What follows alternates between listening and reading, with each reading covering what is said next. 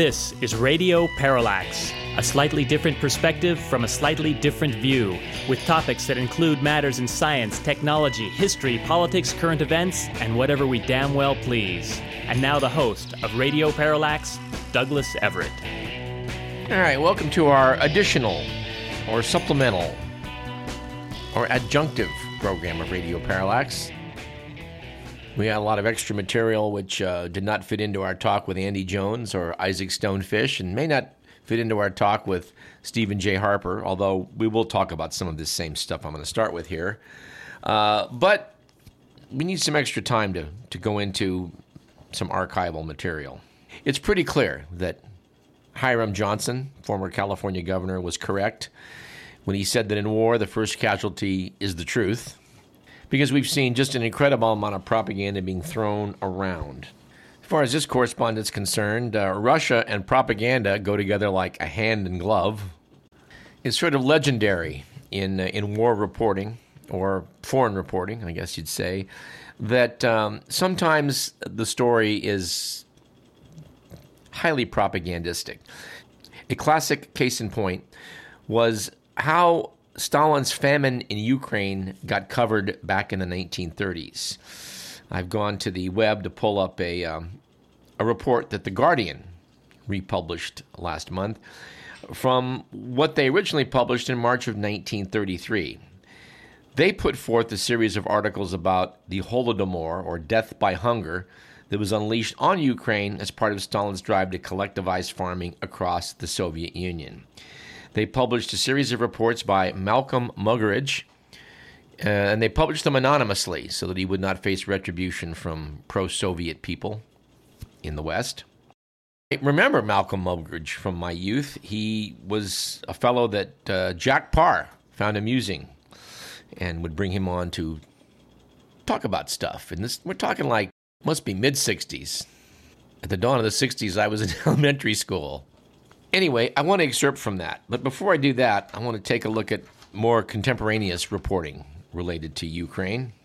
Dana Milbank put an article in, in the Washington Post, an opinion piece titled, I tried Trump's Truth Social, so you don't have to. And I need to quote from this There's almost nothing I wouldn't do for you, dear reader. And this week, in your behalf, I made a painful sacrifice. I joined Truth Social, so you don't have to. I endured weeks on the waiting list for the Donald Trump created Devin Nunes run attempt at a Twitter killer, and I suffered through a series of technical glitches, but eventually I gained access. As a result, I've come into being in possession of the following new pieces of information about the war in Ukraine. Are you ready? Okay, one, Hunter Biden is involved in building and running biolabs in the country. Two, the CIA and NIH are both deeply involved in the Ukrainian biolabs. Three, Russia's invasion of Ukraine was set in motion by a CIA false flag operation funded by George Soros. Four, the COVID 19 pathogen originated not in China, but in a village in Ukraine. Yes, folks, this, this, this, is, this is what Donald Trump and Devin Nunes are putting out as truth related to what's going on in Ukraine right now. And there's more. Five, Ukrainian neo Nazis controlled the Ukrainian city of Mariupol before the Russians invaded. And seven, Russia's alleged war crimes were staged. I think we can stop there. This is the kind of pro Russian, pro Putin propaganda that's being put out by Donald Trump, Devin Nunes, and company. Occupy Democrats put out some some uh, commentary that's well, it's also a bit propagandistic, but I'd say a little more accurate than what you've just heard. They put a comparison up of Putin and Trump, noting Putin wanted to weaken NATO. Trump tried to weaken NATO. Putin wanted Ukraine's military weakened. Trump withheld military aid for 55 days. Putin wanted U.S. intelligence. Trump gave U.S. intelligence. Putin wanted U.S. sanctions on Russia lifted. Trump lifted U.S. sanctions on Russia. Putin wanted U.S. to withdraw from nuclear arms treaty. Trump withdrew U.S. from nuclear arms treaty. Anyone see a pattern here? A few weeks back in this program, we went through some of Trump's statements uh, about what's going on in Ukraine and what, what Putin is up to. We're not going to go through all of it again, but you know we would remind you that back in 2014 that Trump took Russia's side when the conflict began there in Crimea.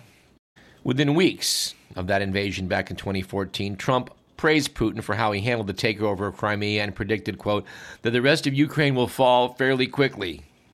Echoing Kremlin propaganda, Trump said in a TV interview at that time that Crimean people would rather be with Russia, a position he also pushed in private. In 2016, one of his campaign aides falsely claimed that Russia did not seize Crimea. CNN quoted Elena Pudakova, a Kiev based business intelligence firm, saying that Trump said that Crimea is Russian because people speak Russian, which is absolutely a pro Kremlin view. According to this logic, she said the entire territory of the United States should belong to Great Britain.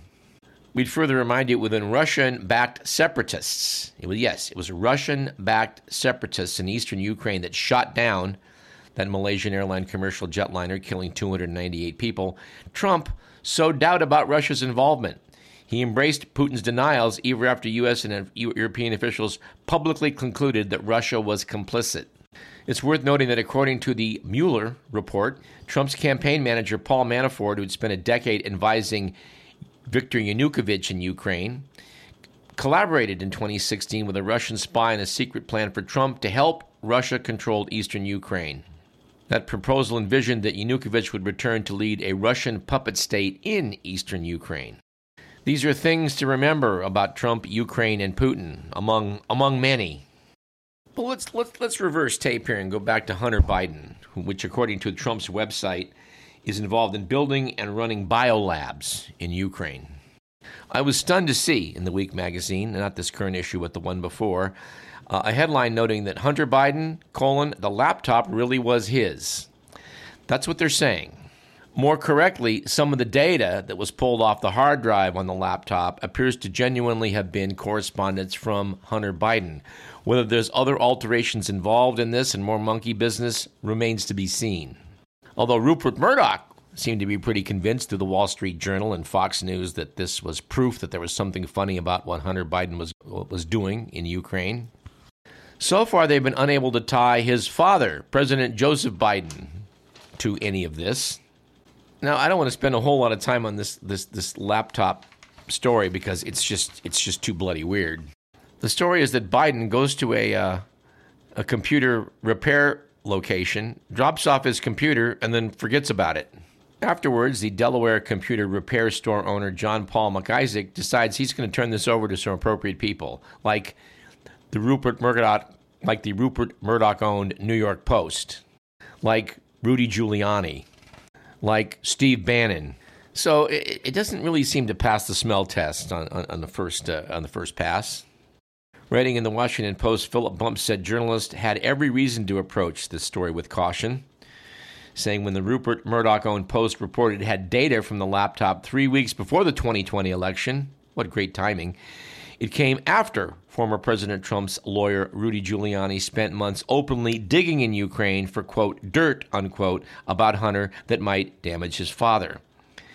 The Post refused to let other media organizations examine the data, and no one could explain why the owner of the repair shop gave it to Rudy Giuliani. They added, given Russians' interference in the 2016 election, mainstream media understandably responded with suspicion. Rest assured, we'll ask Stephen Harper a little bit about this on next week's program. Let's go back to 1933 just to see how, how badly things can be reported on in the press. 1931, Walter Duranty, writing for the New York Times in the Soviet Union, wins a Pulitzer Prize for his reporting on how swimmingly things are going under Joseph Stalin. He apparently saw no evidence of a famine, or at least his Soviet minders didn't, didn't, didn't show him any evidence of a famine. Meanwhile, Malcolm Muggeridge, who did not win a Pulitzer, went looking around at what was going on in the Ukraine, and here's what he reported. In Rostov, I had a letter of introduction which I presented and found myself in a large car with a guide. There we're building new government offices eight stories high. There a new theater and opera house to seat 3,000. Living quarters behind for the actors. Here's a new factory that three years ago didn't exist. Blocks of flats for the workers, latest machinery and sanitation. Said Muggeridge.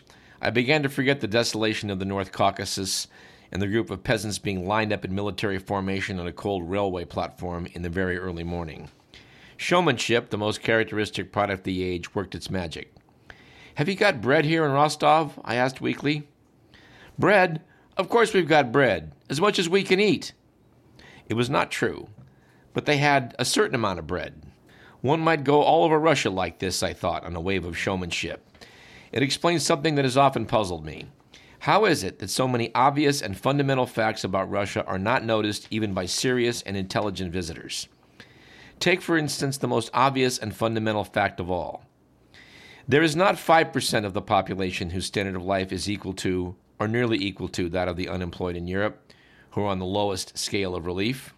I make this statement advisedly, having checked out on the basis of the family budgets in Mr. Fenner Brockway's recent book, Hungry England, which certainly does not err on the side of being too optimistic. In the evening, I joined a crowd in the street. It was drifting up and down while a policeman blew his whistle. Some of the people in the crowd were hoarding fragments of food, inconsiderable fragments that in ordinary way a housewife would throw out or give to the cat. Others were examining these fragments of food. Every now and then an exchange took place. I dined with a number of communists. They were so friendly and sincere. About this peasant business? I asked. They smiled, having an answer already. As the factories were in the 1920s, so now are the farms. We built up heavy industry. The next task is agriculture. Fifteen collective farm workers have gone to Moscow to conference. Comrade Stalin will address them. This year we plan to plant as many hectares, which will produce so many pods of grain. Then next year, dot, dot, dot, are you quite sure I wanted to ask that the parallel is correct? Factories and land? Isn't agriculture somehow more sensitive, lending itself less to a statistical treatment? Will people torn up by the roots make things grow, and if you drive them into fields at the end of a rifle? It is impossible, however, to argue against a general idea as an algebraic formula. In Kiev, Muggeridge went out to a collective farm. How are things? I asked. Bad, the woman answered. Why? Only potatoes and millet to eat since August.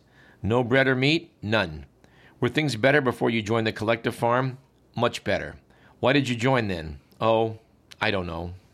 Her husband came in. I told the man I was interested in collective farms, and he was ready to talk. I was a poor peasant, he said, with a hectare and a half of land. I thought things would be better for me on a collective farm. Well, were they? He laughed. No, not at all. Much worse. Worse than before the revolution? He laughed again. Oh, much, much worse.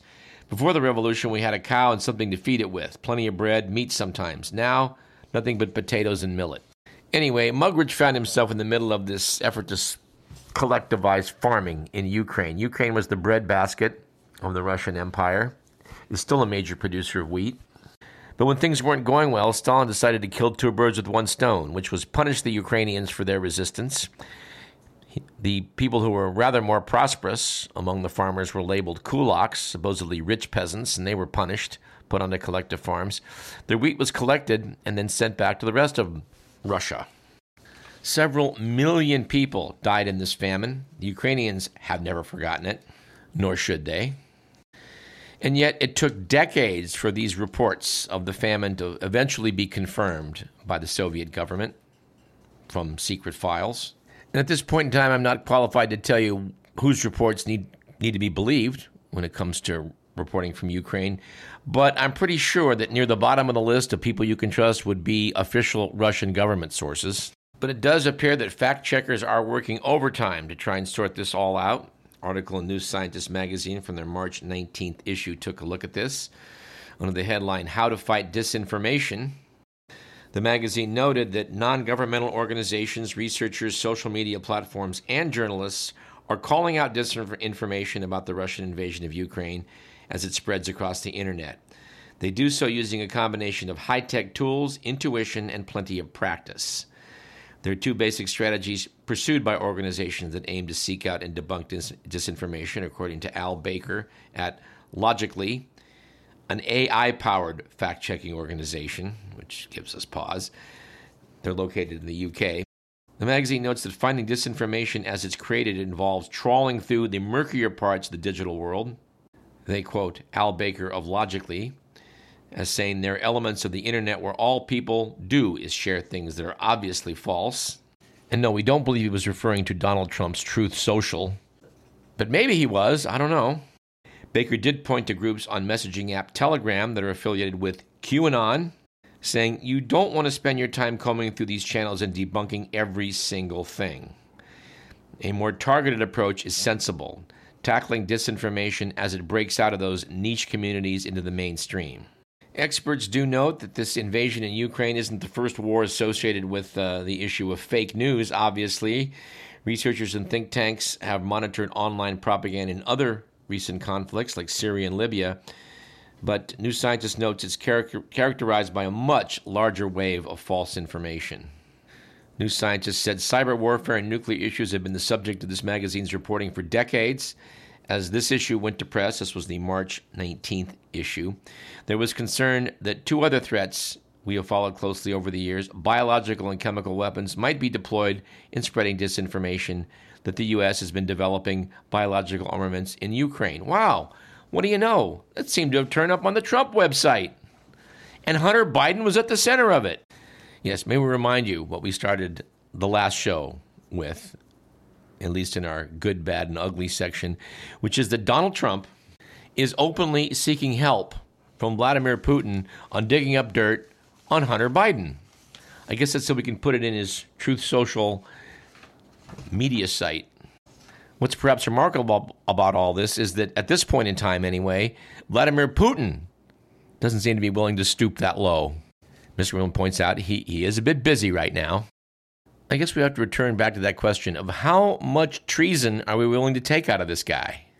The former president of the United States is openly collaborating with the Russian president to, quote, dig up dirt, unquote, on the son of the current president in order to discredit him politically. By the way, he wants to be president yet again. What in the hell is the matter with our judicial system? Now, I, I do receive correspondences from supposedly Joseph Biden and Nancy Pelosi and Chuck Schumer and quite a few Democrats asking for financial support to help them fight the efforts to eliminate democracy in America. Unfortunately, or fortunately, depending on how you look at it, I, I, I did on occasion throw them a bone, and man, are they after me now. We're a little more comfortable, you know, throwing money in the direction of Greg Palast and other people we know are in the trenches. But FYI, here's the sort of thing I get sent from, quote, Nancy Pelosi, unquote. The denial of full and free and fair elections is the most un American thing that any of us can imagine. President Joe Biden. The article then, in complete sentences and paragraphs, then asks for my help. Let us contrast this with what people are being sent from Donald Trump Jr. A friend of mine's late father was sent uh, sent this item, and she forwarded it to me. Don Jr. Has, has sent a poll out to people to see how they feel, supposedly, before they send him money. And here's some of the questions that he asks. I want to warn you right now, some of these are a bit leading questions. Like number one, do you think Pelosi's Democrats should be punished for wanting to repeal the Trump tax cuts, which brought more jobs and bigger paychecks to working families nationwide?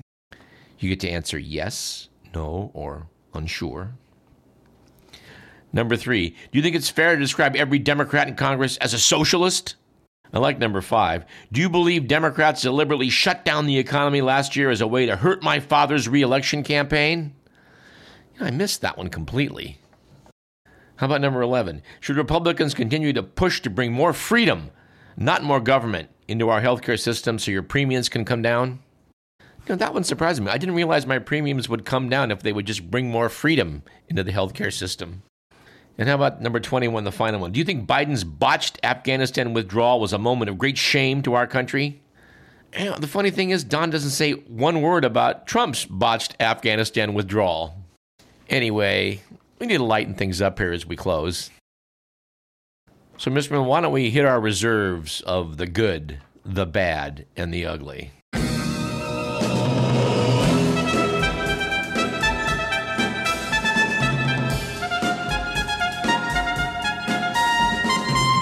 All right, according to the Week magazine, it was a good week a few weeks back. Well, I'd say sort of a good week a few weeks back for the makers of Milk Duds when it was revealed that Harvey Weinstein, currently jailed in Los Angeles County, got busted with smuggled Milk Duds in his cell.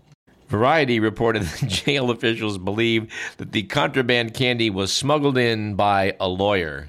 Boy, wouldn't you want a bit of fly on the wall for that conversation? Harvey, we think we can smuggle some stuff into you. Is there anything you want us to bring you? Yeah, and a few weeks back, uh, we have to include a bad week for affordable housing with the news that the 105,000 square foot Bel Air, California mega mansion known as The One sold to Fashion Nova CEO Richard sold to Fashion Nova CEO Richard Saghian last week for $126 million at a bankruptcy option. This was a huge discount from its $295 million listing price. That's, you know, it's much more affordable. A real estate analyst said that it was the lack of Russian billionaires in the market that may have contributed to the tepid bidding on the one. And it was an ugly week not too long ago for ugliness. With the report, was described as a five foot two, portly, 66 year old Indian man allegedly duped at least 27 younger women into marrying him. Yes, Bibhu Prakash Swain pretended to be a well paid doctor to con dozens of educated professional women into marriage after persuading his brides to loan him money for an emergency, after which he disappeared. Said a police officer, he primarily did this for their money and some sexual pleasure. The Hindustan Times reported that police were flummoxed that Swain was so homely. Said the paper, this was no Don Juan. You know, we do have to correct something on this program, something we have aired on more than once. We're hoping to speak uh, next week to Stephen J. Harper, just a little bit about Ginni Thomas and her husband, Clarence Thomas. But I'm sad to report, Ms. Vermillion, that on more than one occasion, this correspondent has falsely reported to our listeners that back in 1991, when Clarence Thomas was up for certification, or what's the term they use? Confirmation for the Supreme Court, that among the 52 votes that put him on the court were those of Al Gore and Joe Lieberman. This was wrong. Al Gore and Joe Lieberman voted no on the confirmation of Clarence Thomas, as did Joe Biden, John Kerry, Ted Kennedy, Alan Cranston, Paul Wellstone, Bill Bradley, Lloyd Bentsen, Robert Byrd, Jay Rockefeller, and Harry Reid, among other prominent Democrats. That 52 to 48 vote was along party lines, Democrats being no and Republicans saying yes, with a couple of exceptions. Two Republicans voted no Packwood of Oregon and Jeffords of Vermont. Unfortunately for the country, 11 Democrats crossed party lines to vote yes for his confirmation. These were, these were generally Democrats from conservative states Alabama, Arizona, Georgia, Illinois. Well, Illinois is not a conservative state, but Louisiana is. So's Nebraska, so's Oklahoma, so's South Carolina, and, you know, take your pick on Virginia. Anyway, it's not a big deal, but we, we do feel bad that we unfairly uh, criticized the judgment of Al Gore and Joe Lieberman they did not vote to confirm Clarence Thomas, who has, well, I remember when he, when he was confirmed back in 1991, he more or less told the public, get used to it, get used to me. I'm going to be around a long time. And he is indeed currently the longest serving justice on the Supreme Court. In his opinion of this radio program, that he's generally distinguished himself by being a boob. Up until a couple of years ago, he never asked questions during the presentations before the court and he pretty reliably voted whichever way Antonin Scalia voted. In essence, when they put Clarence Thomas in the Supreme Court, they gave Antonin Scalia two votes. Clarence Thomas was not qualified to serve in the Supreme Court of the United States, but he squeaked by thanks to a brilliant playing of the race card by the Republicans. Thurgood Marshall preceded Clarence Thomas in the Supreme Court. Thurgood Marshall was black. Thurgood Marshall was the first black man on the Supreme Court. Thurgood Marshall was a talented litigator.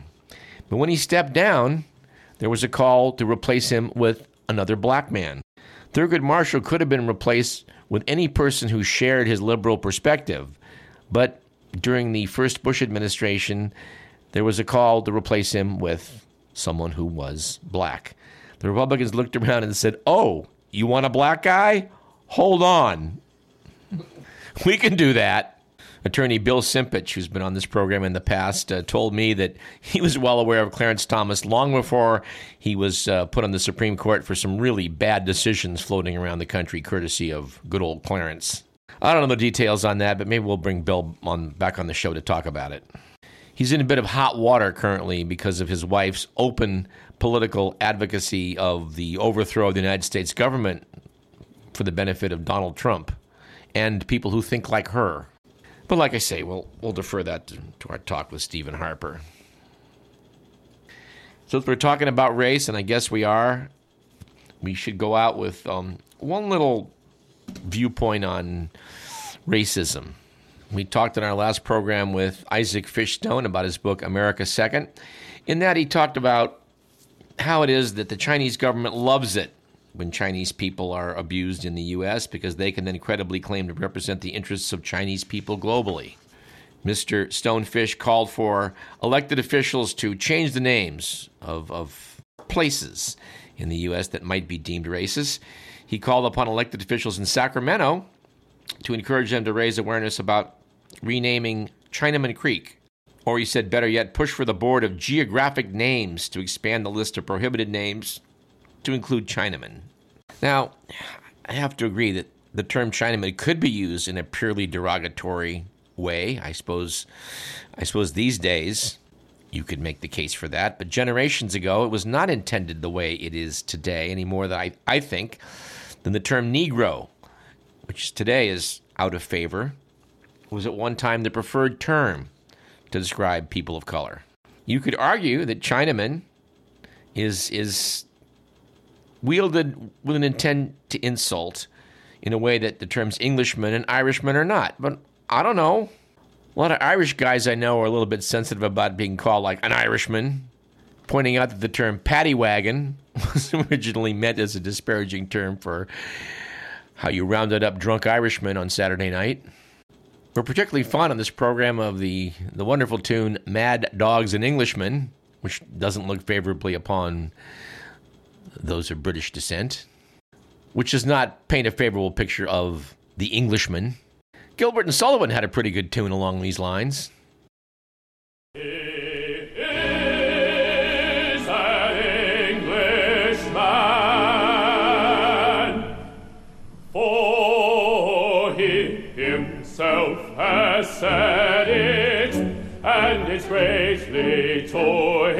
His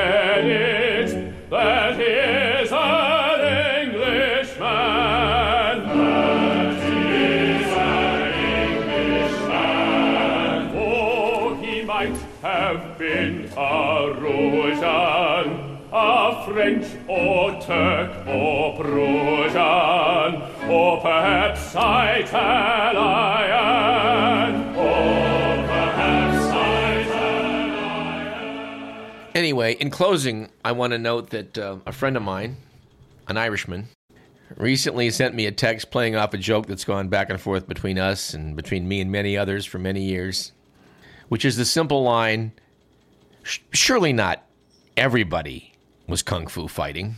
My friend sent me a follow up text message saying that he, out of curiosity, he decided to look up the actual lyrics to Carl Douglas's immortal hit, Kung Fu Fighting. Here's what he sent me Everybody is kung fu fighting. Your mind becomes fast as lightning. Though the future's a little bit frightening, it's the book of your life that you're writing. You're a diamond in the rough, a brilliant ball of clay. You could be a work of art. Ha! If you just look go all the way. Now, these are not the lyrics to Kung Fu Fighting.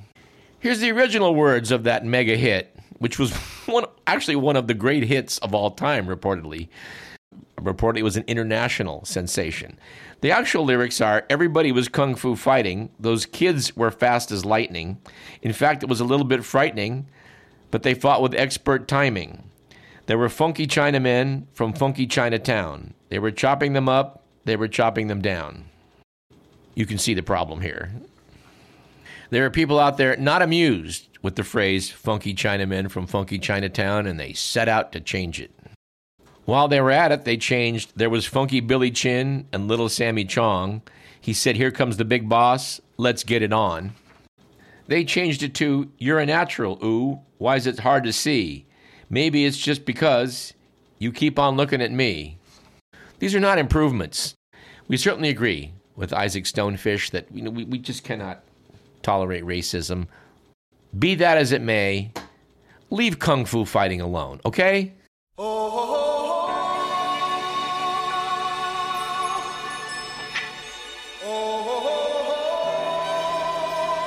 That about does it for this addendum program to Radio Parallax.